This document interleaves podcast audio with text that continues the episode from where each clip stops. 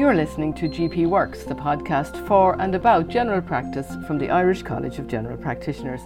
I'm Aileen O'Mara, and in this episode, recorded in October 2022, Dr. Knut Moe talks about the career options and earnings potential in general practice for newly qualified GPs. Dr. Knut Moe is a GP partner in the Churchtown Family Practice in Dublin 14 and director of the Network of Establishing GPs programme, or NEGS for short, in the ICGP. I first asked him about the career pathways in general practice. I suppose there's no one career pathway in general practice, and, and, and with that comes a little bit of confusion sometimes, and, and, and really we need to try and demystify that a little bit because the great thing about general practice is you can make your career anything you want out of it after training, you've a, a, number of options, whether you go to locum for a little while and, and experience working in a number of different practices. And that can be week on, week off, uh, as much or, or as little work as you like, really. And, and there's huge demand for that work. GPs uh, are crying out to, to get locums into their practice to try and take, take some leave. So that's a, a really good option. Um, another option is oftentimes after locuming, you find, well, I really like working in that practice. So you might be a salaried or an assistant GP for a while and that suits some people. You know, you, you have a regular post, you get to know patients, you do a, a certain number of sessions normally in the week, be it two, four, six, or, or even a full week, depending what you might uh, prefer. And you can do that in one or two practices, and and really it gives you a nice regular income, but also gives you um, follow up of patients, and, and and you get to really get a feel for an area that you might want to work in, uh, the demographic there. And then maybe after some time, if you found that that's a that's a good fit, partnership is another option. Now, some people will go into partnership straight away. There's certainly a demand for um, for people entering partnership, and if people want to do that straight after graduating, there's plenty of opportunities to do that. Um, with the number of GPs looking to retire and and maybe get new partners on board quite quickly. Um, and, and that's really um, the longer term uh, opportunity where you invest in a practice uh, and really put your roots down in that practice and take an ownership stake in that practice um, and have much more input into how that practice is uh, run over the future.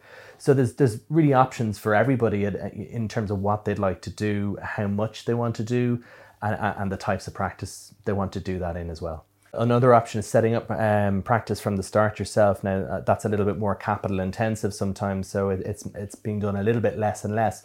But that's the great thing about the flexibility of general practice, is that really your career is what you make of it, and, and you can do be whatever sort of a GP that you want to be.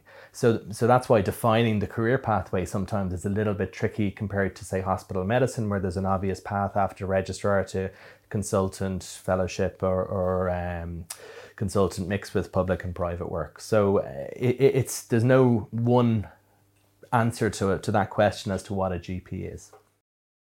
This is a really good time to enter general practice as Dr. Moe explains. So I think we've seen over the last couple of years that the funding has started to come back into general practice after a number of years of, of austerity.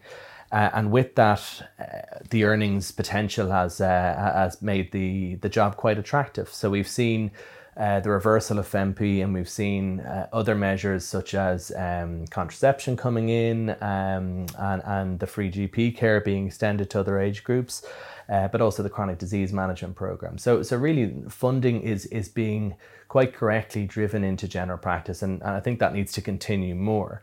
Um, In, in terms of what you can earn, I think that the best way of saying it is that uh, as a salary GP, you tend to get paid a sessional rate that's agreed between the employer and the employee. Um, there's a general that's quite an attractive thing for for somebody, but obviously you may not be re- reaching your true earnings potential at that point because you're not taking an ownership stake in the practice. And and by becoming a partner, while you are potentially investing in that practice, with that comes a certain return, uh, and so there is a significant upside potential in in in entering into partnership. And I think it's important to demystify partnership. Uh, I think a lot of people are scared of having to run a small business, but two thirds of, of the workers in Ireland work in small businesses, and and it's nothing to be afraid of. It's really quite straightforward, and um, and I think if you're willing to take on that that role, then the rewards should be there for you. Um, you know, if if you have that appetite to to take a, an ownership stake and get involved more uh, uh by becoming a partner. General practice offers a good lifestyle. Well, I think not only in income potential, but also in work-life balance and other areas like that. I think uh, you know it, it's not all about money. You know, it's it's also about lifestyle. And so if I can choose to work four days a week, which isn't always an option in a consultant contract in the hospital, if I can make it home for lunch on certain days because of the day I structure my, I choose to structure my work. Um, those things are almost as important as, as, as additional earnings. Um, however, it's certainly safe to say that um, a GP partner, it, it'll be reasonable to expect that their, their earnings potential will be on, on a par with um, with a con- consultant working in the HSE on, on a public contract. That's uh, you know it varies massively, but I think that's a reasonable baseline to assume.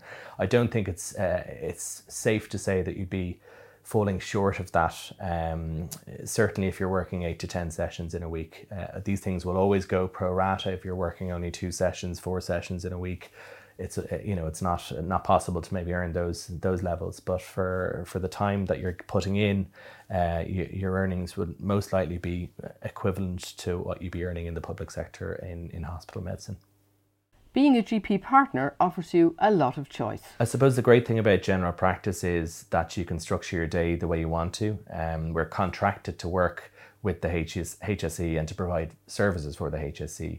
So nobody dictates how we run our practice. We, we, we set it up the way we want to and we work the hours we want to. And if we decide to bring in another doctor to, um, to, to help us maybe work some less sessions ourselves because it suits our, our work-life balance, then we can certainly do that. Um, so that's the real beauty about general practice is you'll go as trainees to, to work in a number of different practices and, and none of them will be the same and and so you get the potential of, of seeing wow i really like the way that person set up their practice or they've really you know they look after themselves from a self-care point of view to make sure that they're not getting burnt out. And it's really important uh, to to be mindful of that that working all the hours of the day is not the be all and the end all and and so having that autonomy to um, to do that despite stretched resources is, is really something that I think we have um, as, as a massive plus in general practice.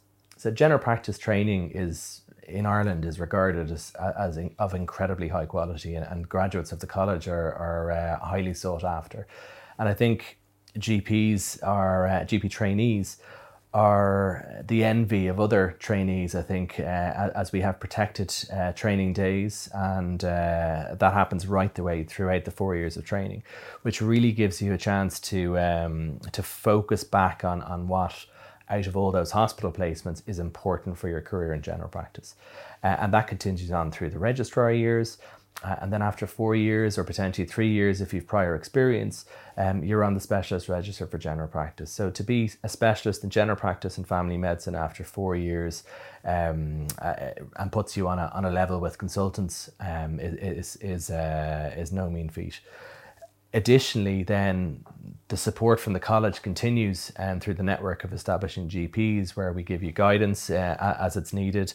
Uh, for people who mightn't be entirely sure on what path their career is to take over the next few years and aren't entirely sure whether they want to work in rural or urban practice or, or be a partner or stay as an assistant or any, any other queries that might crop up. And, and further down the line, then we also have a mentoring program from uh, where mentors from the uh, from the college, experienced GPs are, are matched with mentees seeking their their advice um, to give them a little bit more deeper uh, one-on-one um, mentorship as, as it's needed. So there really is support from the college throughout your career um, where, where it's needed and when it's needed. That was Dr. Knut Moe, a GP partner in the Churchtown Family Practice in Dublin and director of the ICGP's NEGS programme. If you'd like to find out more about being a GP in Ireland, check out the dedicated website beagp.com. That's B E A G P.com. That's all for this episode of GP Works. Be sure to subscribe wherever you get your podcasts, have a listen back to our previous episodes, and follow the ICGP on Twitter at ICGP News. I'm Aileen O'Mara, and thanks for listening.